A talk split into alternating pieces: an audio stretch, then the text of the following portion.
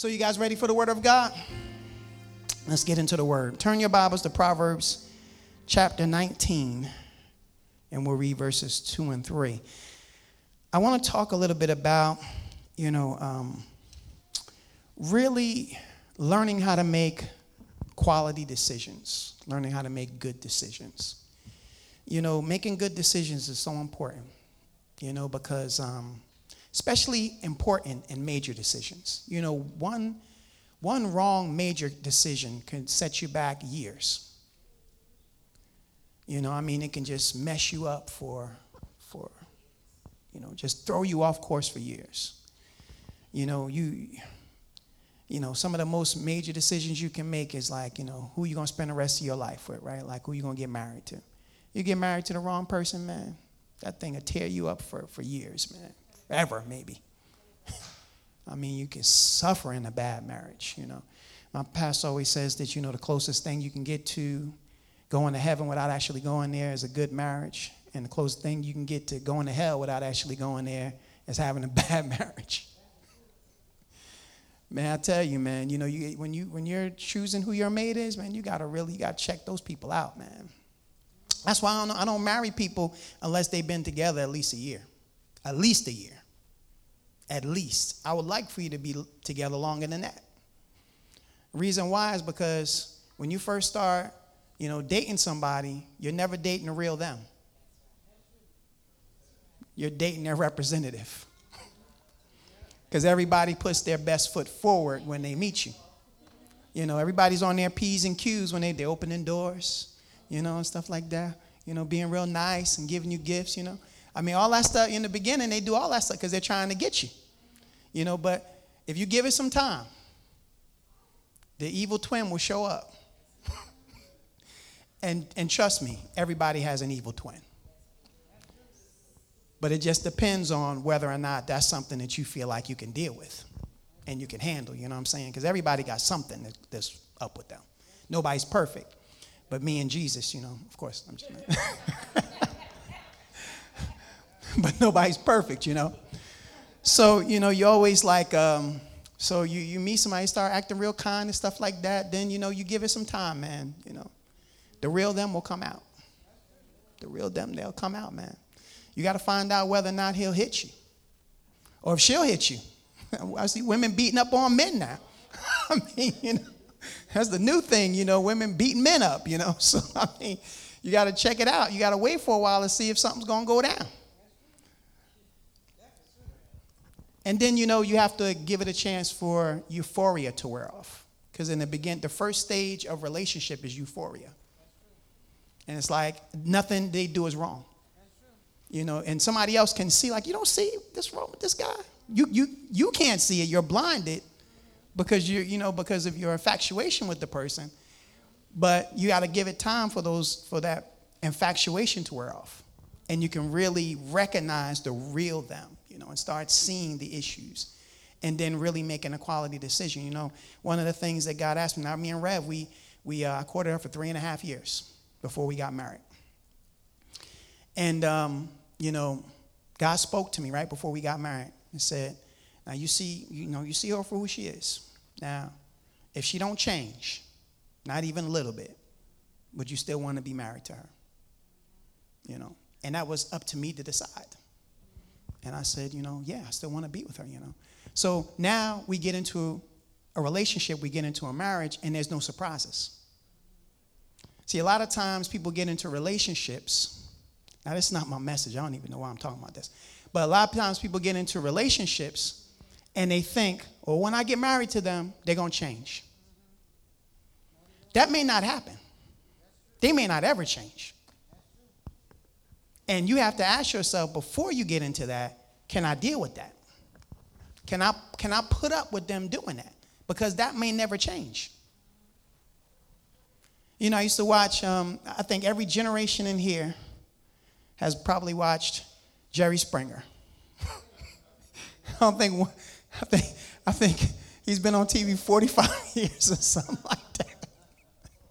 I don't know why he can still last, but he used to have the show where, you know, the woman would come on and, he, and uh, he'd be like, he wants me to change what I'm wearing. She got skirt up to here, you know. And, uh, And now he's married to her. He wants her to take it. You No, I don't want her to wear her dresses like that. Well, that's what attracted you to her when you saw her. You wanted that. And you made a decision that that's who I want to marry. Now that you got her, now you want her to change. You can't try to make her change now. If you don't want that, don't go after that. You have to, you know, because you, you can't think that someone's going to just change, you know, once you get married to them. He's acting like a dingaling, you know, and you think, well, once we get married, he's going to stop acting like that. He may never stop acting like that. And if you can't deal with it now, when you got to deal with it 24 7, there's one thing when you can, you know, well, I'm tired of you, and you get up and you just go home. You are home. you got nowhere to go.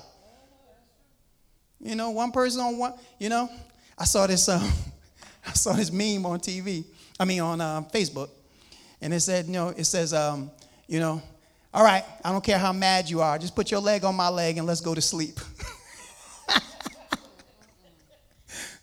Because look, man, once you get in that marriage, it is what it is, man. You're in it.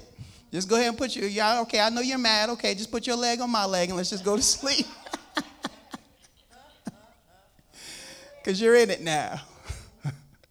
All right, that's not my message. I got to get back to my message. But that was for somebody. Be careful who you get into a relationship with, especially the person you're deciding who you're going to spend the rest of your life with. Because, you know, when, when you're saved, man, you know, Jesus, uh, now people get divorced and stuff like that. But at the end of the day, there is no out in Scripture for divorce, divorce other than infidelity. That, that's, the only, that's the only out Jesus ever gave for people that were married. You know, people get divorced for crazy stuff nowadays, you know, for anything. You know, and if you're gonna make a decision to be in this thing, you stand before God. When you get married, you stand before God, and you and you are confessing that this is this is through death to us part. You know, because it's a covenant. It's a lifelong. It's a blood covenant, which is the strongest covenant in Scripture. And he said, What God has joined together, let no man put asunder. All right, let me let me uh, let me get on to my message, I guess, you know. so turn your Bibles to Proverbs chapter 19. And we're going to read verses 2 to 3. 2 and 3. Now, I'm reading the Amplified version, but this really blessed me. It says there, it also it is not good for a person to be without knowledge. Now listen to this. And it says, And he who hurries with his feet, acting, acting impulsively and proceeding without caution or analyzing the consequences, sins and misses the mark. He who hurries with his feet, in other words, makes rash decisions, makes quick decisions without analyzing, without, without making sure you do a calculation of all of the pros and cons before you do it. Those that just act without thinking. It says if you be, if you're a type of person like that, then you're gonna you're gonna miss the mark. You're gonna sin and you're gonna miss the mark.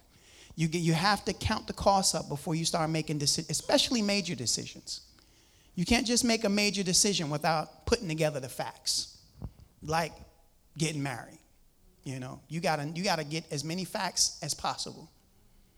I mean, you gotta check out people's families I mean, you got to check stuff out, man. Nowadays, it's even worse, man. Because I remember, you know, when I was, me and Rev was dating, I remember going to her, her house, you know, and uh, I looked on the wall, you know, to make sure, i never forget it. I made, I made sure that she was actually a little girl. I wanted to see the little girl photo. Because people change everything nowadays, man. You get with somebody. I wouldn't even want to try to date nobody today, man. I mean, because I used to be like, yeah, I know. I would know if there was a woman, I would know. Nowadays, I, I don't even know. Man, you get was I saw one person, I saw one situation. I so far off. But I saw this one situation, right? And there was this, you know, like uh, she was a Chinese girl, right? And what she did was she, I mean, she completely had, she had plastic surgery, right? And completely redid herself. She was so beautiful, you know. But when you saw her, her, her original picture, it was like, oh my God, you know. The husband got married to her. That's exactly right. He got married to the girl. And then he had children by her. And when he had the children, they looked like her. The real her. and he was like, what the like he looking like them like what the heck happened to these kids? like, and then they showed the, you know, the old picture, you know, what she looked like before she got the plastic surgery, you know. Oh my God, she look, I mean, the kids look just like her. I mean, she had strong genes, man. you know, genes were strong. And he and then he, you know, he he got divorced. I think he sued her or something like that. Like he sued her or something. Oh, False advertisement or something. I don't know what he sued her for. But, but the bottom line is you got to know what you're getting, man. You got to do the research. You know, you got to check the family out. You know, you got to see if they're crazy. you know, you know, stuff gets passed down. I mean, you know, there's gener- there's a such thing as generational curses. Stuff gets passed down. Just like, you know, like right, you got you got Chaz, right? He can sing, man. All people in his family, I'm sure, can sing. Because it's passed down. It's one of those things, you know. It's passed down generationally. You know, crazy could be passed down. I mean, it could just be passed down generation, generationally, you know. So you got to be careful, you know, you got to check it out. Go to a barbecue. See what they start doing at the barbecue. And people let it all hang out at the barbecue, man. you start seeing all the crazy family members and what they do and gossiping and stuff like that. You gotta be like, y'all want to be a part of this family? Because you don't just marry the person, you got to deal with their family too. You can't have a person without their family. One of the things that I do, you know, when I, we do the when we do the unity candle, when we marry people, I always say, you know, when you join together, you know, we're gonna light. You're gonna you you have one candle, one candle, right? Two separate lives, and then you light the one in the middle, right? And then you blow out your individual candle, and that represents you coming together as one flesh. But not just the two of you; it's a blending of families too. You bring everything together and um, you know you can't deal with their family and stuff like that. Well you can't get away from them now. So you got to count all of the cost. You know that's why the bible says count the cost. You know don't don't be someone it says you know that don't be a guy that begins to build without first counting the cost. He gets halfway done and then runs out of money. And then people laugh at him for not being able to finish what he started because he didn't count the cost. You got to count the cost man no matter what's going on, you got to count it. You got to count that cost. So it says that he who hurries with his feet, acting impulsively and proceeding without caution or analyzing the consequences, they sin and miss the mark. Then it says, the foolishness of man undermines his way, ruining whatever he undertakes. Now, this is the part. Then his heart is resentful and rages against the Lord. For being a fool, he blames the Lord instead of himself. Because what happens is when, when we make a bad decision, we got to have somebody else to blame but us. And usually God gets the blame. You get into a wrong relationship, you want to blame God, you know. Why'd you give me this guy, you know? Actually, God, if God would speak to you, I, I tried to warn you a thousand times. When he was punching holes in the wall, you should have knew that you was next. I mean, like, you know, you get what I'm saying? I mean, you know, it, he, he's, he's give, he give you the warning signs. And this is not just relationship. I don't know why I keep going back to relationships, but it's not just about relationships. It's about any kind of decision that you undertake. This major one anyway. God will always give you warning signs. He's always trying to show you beforehand that this is a bad decision. This is a wrong move. Don't do this. But he won't force you to make a right decision. The choice is still yours. You know, always say that if God was going to interfere in anybody's decision, it would have been Adam in the garden. But he told him what not to do. And then he let he, he gave him the free will to do it. And the same thing with you. He'll try to get over to you what you ought not to do. I remember, man, I'll never forget it. I was, I was, I was buying this house. It was, I was younger. I was in my 20s, and I bought this three family house in East Orange. And I never forget it.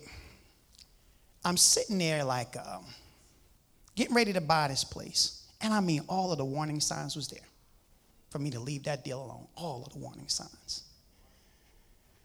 And I just, and in my definitely greed, no question about it, I was greedy. And I wanted it. And I bypassed all the warning signs and bought that house. And that, that house became a nightmare to me. I mean, it was like a, like a money pit. I mean, everything was going on with that house. But God knew it, you know, and He was trying to warn me. And then I'm sitting at another table. I was about to buy another house. But this time I listened to God. I'm sitting there. I'm at the table, and I felt so, I felt so uneasy. I'm sitting at the table, man. Everybody, of course, is going to profit from me doing the deal. So I got my lawyer there, their lawyers there, the realtors are there. They're all like, yeah, you know, everything's good, sign the papers. And I'm sitting there, man. I'm like, uh, on the inside, man, I'm just like, something ain't right, man, you know. So I got up. It was right before me and Rev got married. I, uh, I called her. I said, you know, I'm sitting here at this deal, man, I'm about to close a deal on this three family house, you know, and I just feel uneasy, man. I just don't feel right, you know. She said, Well, run for your life. That's all I need to hear. I said, That's it, man. I said, I'm done. I'm not taking this deal, man. I left. But I don't. I mean, but I knew God. I mean, see, we got to get sensitive to God. Stop blowing past the warning signs. There are warning signs in the spirit, like stop signs, you know, like those amber lights, you know, those blinking lights. And, and God is trying to give us a warning before we blow past it and get into an accident. He's trying to cause us to avoid accidents. But the worst thing is, people make mistakes and then they blame God. Why'd you let this happen to me?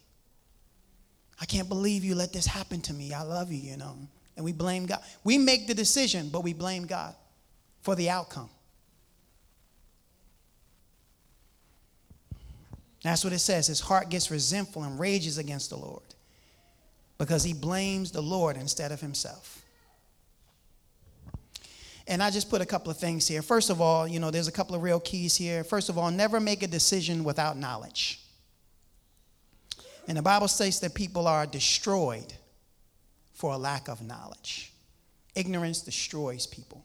Not having the facts, not, not making sure you have all of the details before you make decisions it says it, destroy, it destroys people. And the bottom line is knowledge is having accurate and complete information. It's establishing the facts so you can make a thorough analysis of the decision that you're about to make.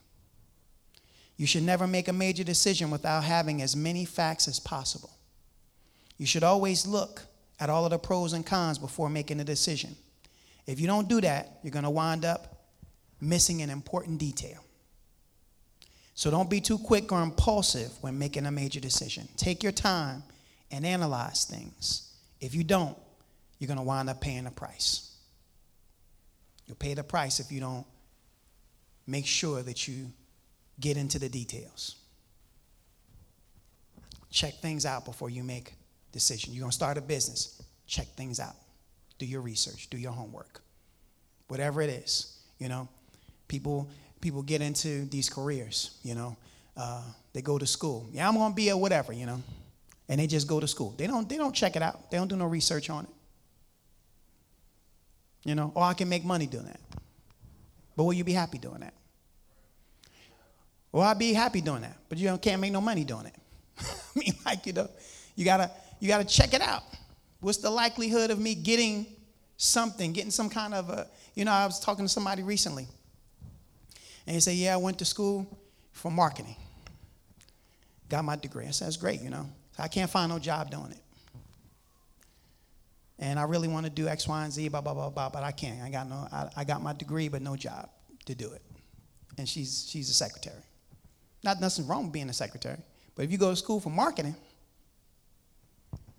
and you want to be putting things on billboards and stuff like that, and you're stuck in now being a secretary, you're going to get frustrated because you're not doing what you you went to school for. You paid all this money, now you're not doing what you but you got to you got to analyze things, man. What when, when I get out of here, what am I to do? You know, what type of opportunities are to be available to me? Or do I have to make my own opportunity? I told you you may have to make your own opportunity. You may have to start your own business and do this freelance until you can until you can do it full time. But you have to make you have to have a plan for it. So, which leads me to the second key, which is this. The unfortunate thing is that when a person makes a foolish decision and it doesn't work out for them, the worst thing that happens is they begin to blame God for it. And I put here one thing is this God is not to blame for your poor decision or your lack of paying t- attention to the details. Secondly, He's not obligated to make your poor decision succeed. Because sometimes that's what people want. They want, they want God to make their poor decision to succeed. And I put here, see, God is only obligated to fulfill His word and His will for your life. If you make your own decision without Him, you're going to find yourself on your own, paying the price. So don't blame God when your idea doesn't work out for you. That's why He wants you to seek Him for wisdom before you make the decision. See, we always begin decision making process by seeking God.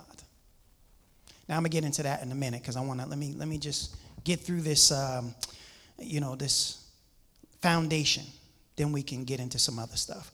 Galatians 6, 7 through 9.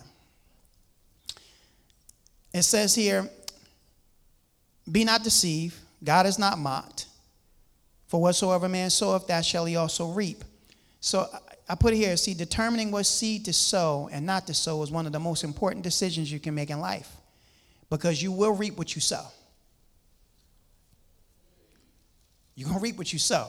So you have to make a decision on what type of seed am I. See, every decision that you make is a seed.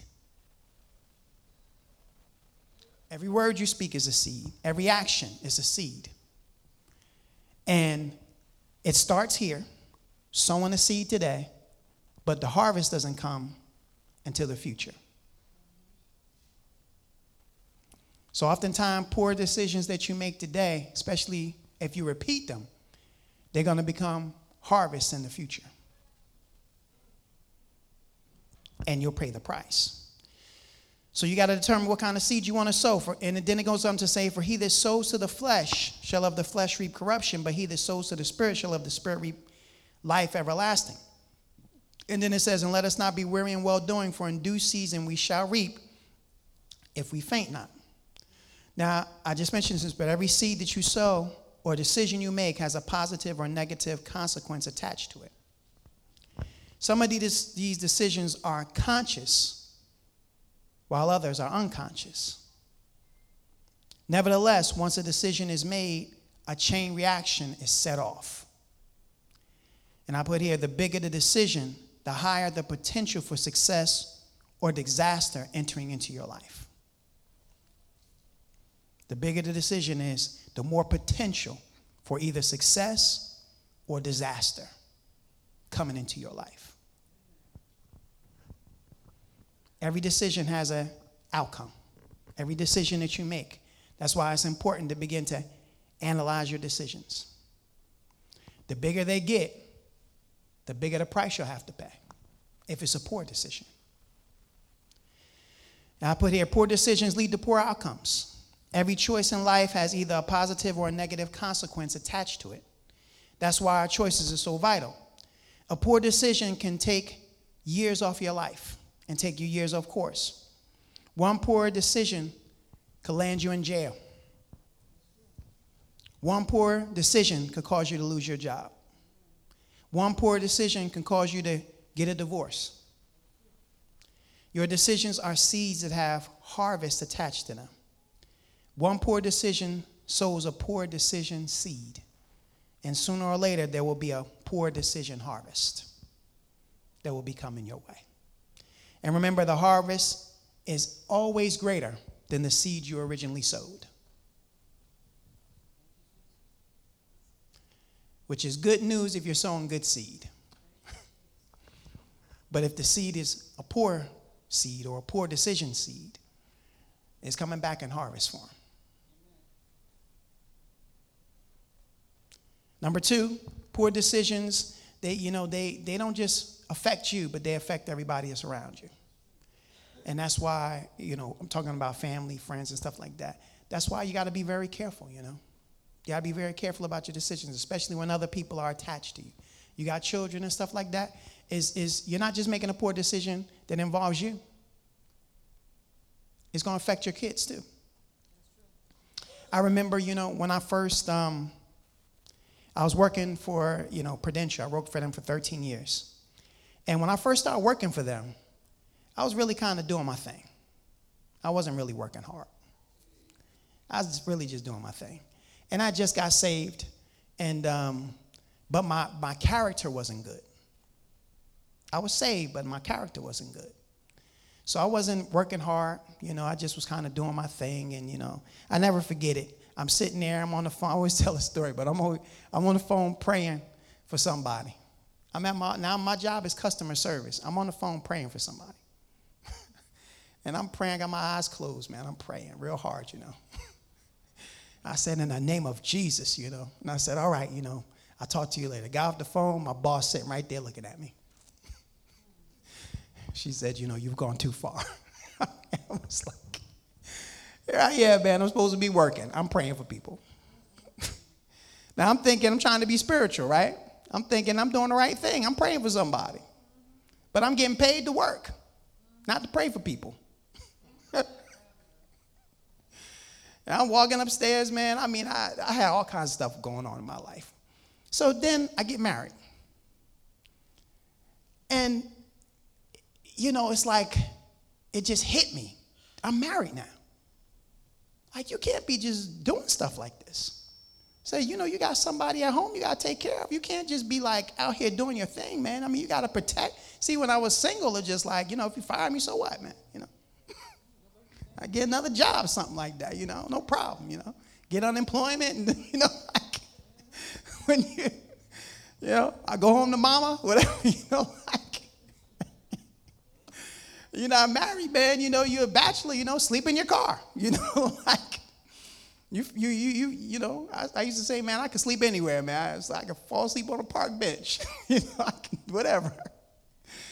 But you know, you got a wife now. You can't be having her sleep on the park bench with you. you gotta, you know, you gotta protect her. You know, so I'm like, man, I gotta get myself right, man. I gotta, I gotta do my job. You know. And that's that's when the, that's when it clicked for me. I remember I never forgot it. I called, I um I wrote this email to my boss and to my boss's boss. And I apologized to them for the way I was acting on, on the job. And I said, I promise you I'm gonna get it right. You know. I never forget it. And then, you know, a year goes by, I'm really working hard. I mean, I'm really working hard, doing really well. And then the following year, I started getting promoted. God started elevating me. And God showed me that just because you love me, don't mean that you're just going to get promoted. You, you, now I'll give you favor if you're doing what you're supposed to do. But you're not going to embarrass me. I'm not going to give you no promotion and you get over there and you're going to embarrass me and talking about I'm a man of God and you ain't working. so the minute I started doing what I was supposed to do, he started elevating me started promoting me like crazy. I bypassed everybody that was promoted before me. But that's once I started doing what I was supposed to do. But that, that one decision, you know, I was, you know, doing my thing. That one decision that, that changed my life. I got married, and I was like, I got to change my life. I got to change what I'm doing on work. And I changed, and I made the right decision. But that's that starts happening to people, you know. Now let's just talk about some of the processes for becoming wise because I got I only got 15 minutes and I got to get ready to close here. But turn your Bibles to Proverbs chapter 19 verse 20. I'm to try to hurry up and get through some of this. But Proverbs 19 20 in the Amplified, it says, Listen to counsel, receive instruction, and accept correction, that you may be wise in time to come. See, in order to make good decisions, you got to learn to operate in wisdom. You got to become wise. You know what I'm saying? But there's a process for becoming wise. And God tells us here, He says you have to listen to counsel, receive instruction, and accept correction. Those are the three things that in time will make you wise. And I put here, you know, the Bible says that wisdom is the principal thing. That means that it's the first in rank and in order. And I put wisdom is one of the most important things that you can have. In the spiritual sense, it is defined as having insight into the true nature of things from God's point of view. It is also defined as the application of the knowledge that you have accurately for results. That is wisdom. In other words, you know, knowledge is having accurate information, but wisdom is using that information accurately for results. So you can be knowledgeable, but not use wisdom. You can know something and not do it. so you have knowledge, but you don't have wisdom because you're not operating the knowledge that you have. If I asked everybody in here, you know, how many of you know that you need to pray every day? Probably everybody hand will go up. How many of you you know that you need to read the Word of God every day? Probably everybody hands will go up. But then if I asked everybody, how many of you guys pray every day? How many of you read the Word of God every day? Maybe not as many hands will go up. So you know it. You have knowledge of it. You know that you, you need to do it. But the wisdom is not there if you're not doing it. So that's the difference between having knowledge and having wisdom. And then the third level is having understanding. Understanding is knowing why. It's, it's being able to, it's defined as being able to take it apart and put it together again. That's having understanding. In other words, you, you, you, you understand exactly why it's necessary. Not just know that I have to do it and doing it, but why. That's having understanding. So, wisdom is having knowledge and using it accurately for results. So, it all begins with knowledge. Then it moves to wisdom, which is applying that knowledge that you have. And that's what really determines whether or not you're wise. So, it says here the first thing was if you want to be, begin to walk in wisdom, it says you must, one, listen to counsel. In other words, listening to wise advice. It's always prudent to seek advice from, from people that are experts in the thing that you're trying to pursue. Stay away from the counsel of people that don't know what they're talking about, but seek people that have expertise and wisdom in the area that you're trying to get more wisdom about. When you hear wise counsel, listen to it. It's important to realize that you don't know everything. If you're going to grow, you must remain always teachable. If you're going to get better, you must be willing to learn what you don't know. That's also why coming to church is important. You don't know everything that you need to know about God. So you should seek wisdom from someone that knows more than you do. And I was put here, you know, for, for the sake of it, even I go to church because my pastor knows more about God than I do. And I want to learn more. And I put here the most dangerous person is the one that learns a couple of scriptures and then believes that they know all they need to know about God. The danger is that most people have knowledge without wisdom. And having knowledge of the scriptures is not enough. You must live the scriptures. And until you do that, you don't have wisdom. I remember, I w- I'll never forget it. I was, uh, one of my first ministries that I was involved in was prison ministry. And I used to go down to the, uh, the prison, the um, detention center in uh, Newark. And I remember this young man that went to our church got locked up. And I went in there to, to mentor him, to counsel him, you know.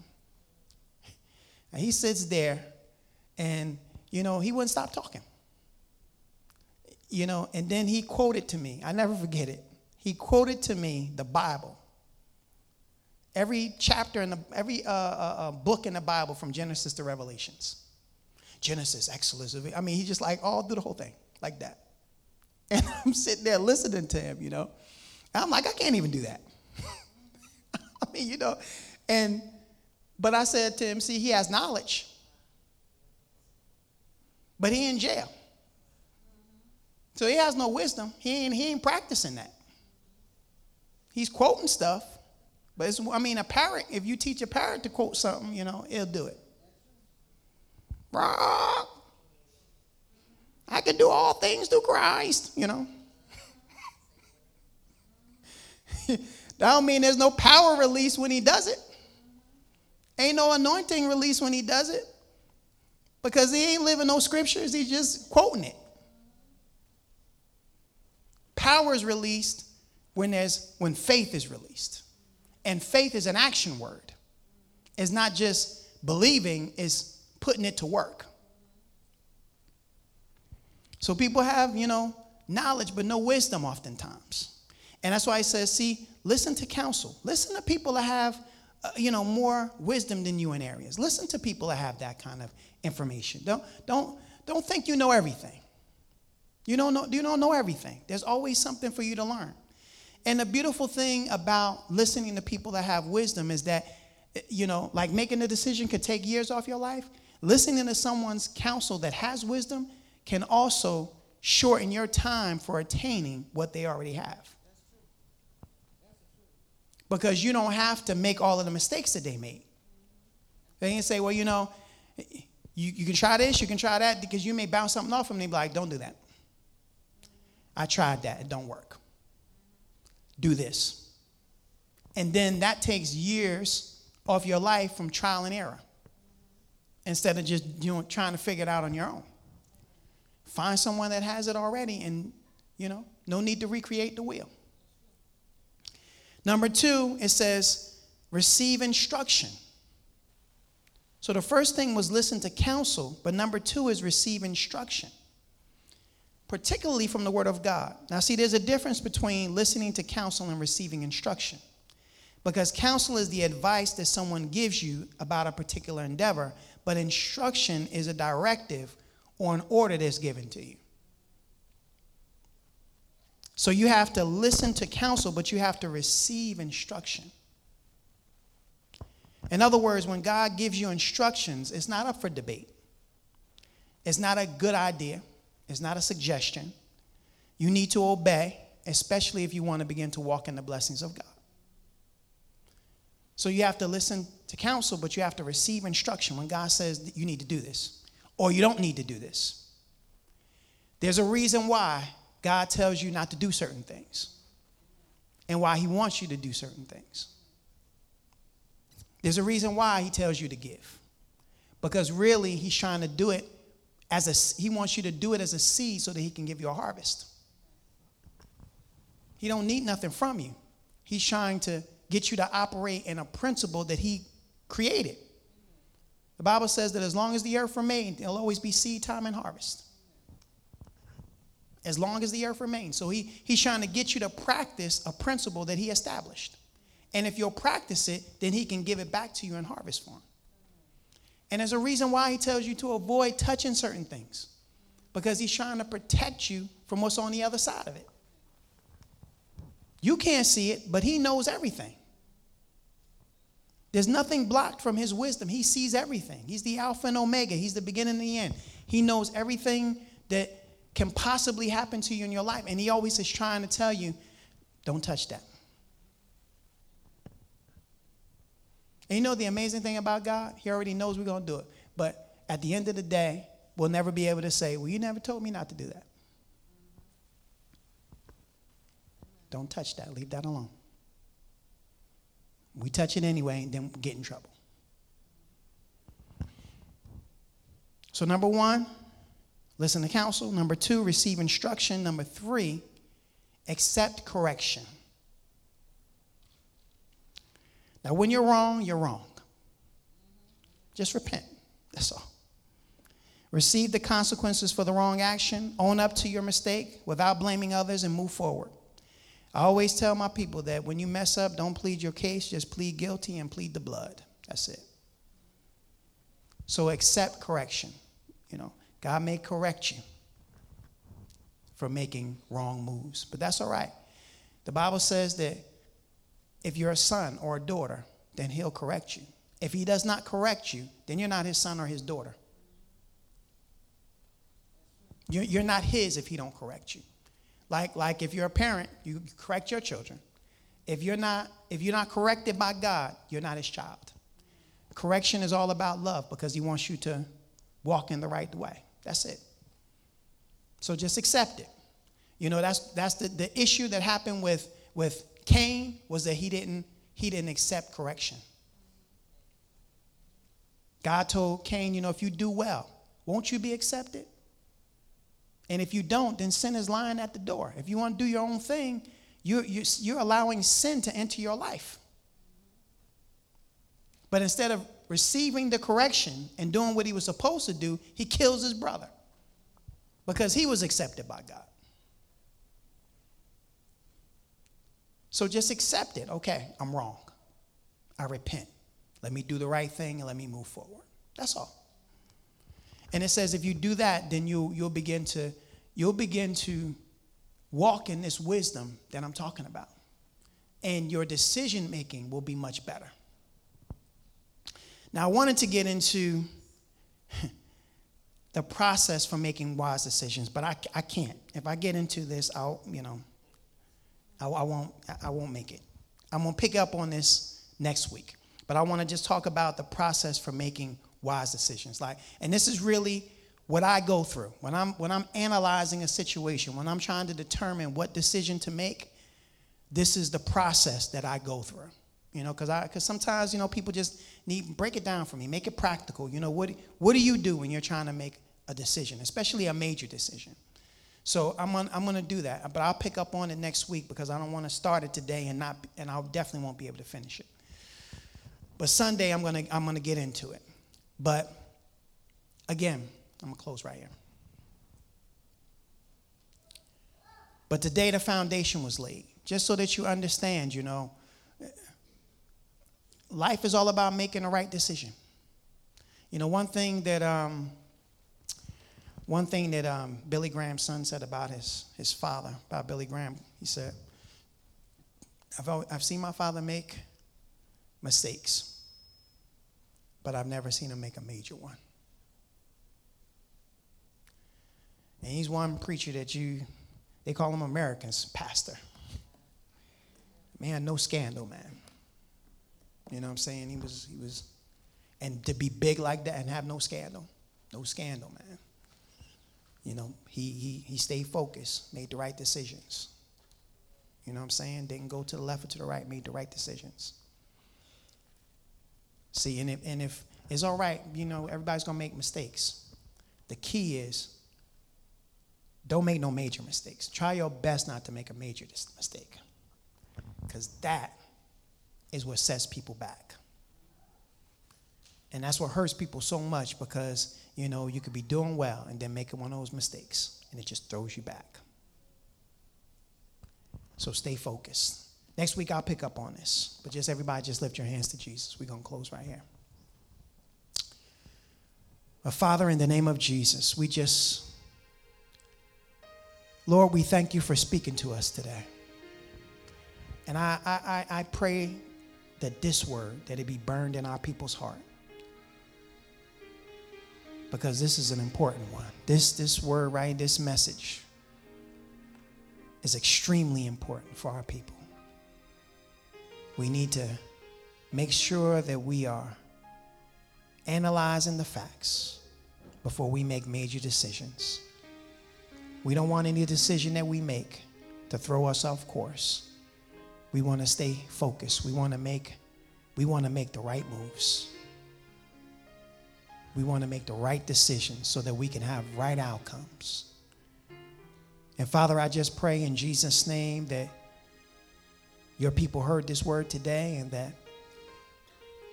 they will begin to analyze every decision that they make, particularly with relationships, who they're going to get involved with. Let our people stay, I mean, just really get the facts on people that they deal with. And that can be a romantic relationship, a business relationship, even a friendship, even having a wrong friend and confiding in a wrong person could mess your life up. Just grant us the grace to choose our relationships wisely. And Father, we just thank you. We bless you. We give you all the praise. We give you glory. We give you honor. In Jesus' mighty name. Amen. Amen. Amen. Amen. Amen. Come on, just give Jesus a praise and close.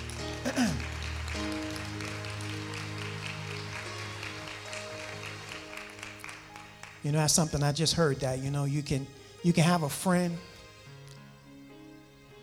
and you know, not not everybody is qualified for access into your life. You got to qualify people to, you know, to have access into your life. I don't call everybody friend. You know, I have very, very few friends. Because if I call you friend, that means I, I mean, I, there's a level of trust that's been built. Because trust is like a bridge; it needs to, it has to be built, and that's over time. And you trust your information, your personal information, to the wrong person, and they go start spreading that stuff, it could destroy you, you know, on the inside. And then and then now now it causes you to have unforgiveness, and then that begins to block your prayers. So not just a romantic relationship. It could be friends. It could be, I mean, just making sure that, you know, this person is a trustworthy person. This is somebody that can be counted on. Not because they say they, they are, but because they've proven it. And it takes time to prove that. So just just be very careful, you know, before you let somebody into your your your heart. You know, Jesus had levels of relationships. You know, I was going to go over this scripture, but you know, the Bible says that now he has all of these people following him. And you know, the Bible says that he spends all night in prayer before he chooses 12 of them to be close to him. Multitudes, hundreds, thousands of people following him. Hundreds of people calling themselves his disciples. But he decides that he prays all night. He spends all night in prayer, seeking God about who was going to be the 12 people that's going to be close to him. And then he had those 12 and then he took only three of them with him as he did special miracles. And he even told them, you know, when they saw certain things, don't say nothing about this, you know. And then he had one, which was John, who was the closest to him, that leaned, you know, on his breast, you know. So he had levels of relationships. He didn't just let everybody on the inside. And that's what happens. Oftentimes we let the wrong person inside and they do something to us and break our heart. And then it can destroy us almost from trusting anybody ever again. So just be careful with that. Right? Qualify people for access into your life. All right. We're going to get ready to close right here.